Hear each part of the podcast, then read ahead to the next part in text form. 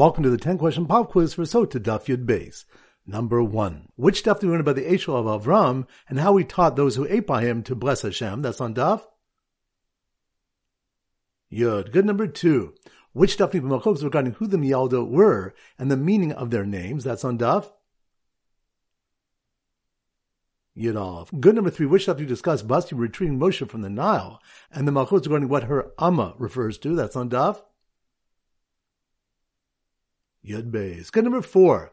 Wish something that they brought a brick mold and hung it on Paro's neck, so no one could say they were too delicate to work since even Paro was working. That's on Daf. Yudov. Good number five. Wish something why both Rabbi Yehuda and the Chachamim hold differently in terms of the concern for illicit thoughts when it comes to sotah and stoning. That's on Daf. Good number six, which of the that five people were created with similarity to the one above, meaning they were unparalleled, but kulan laku bahen, and they were all stricken in those areas of superiority. That's on Daf. Yud. Good number seven, which of the that Yocheved was brought to nurse Moshe. That's on Daf. Yud Beis. Good number eight. Wish that learn that anyone who sets his eyes on one is not his, Mashim Avakish ain't no sin what he seeks is not given to him. And what is in his hand they take from him. That's on Daf.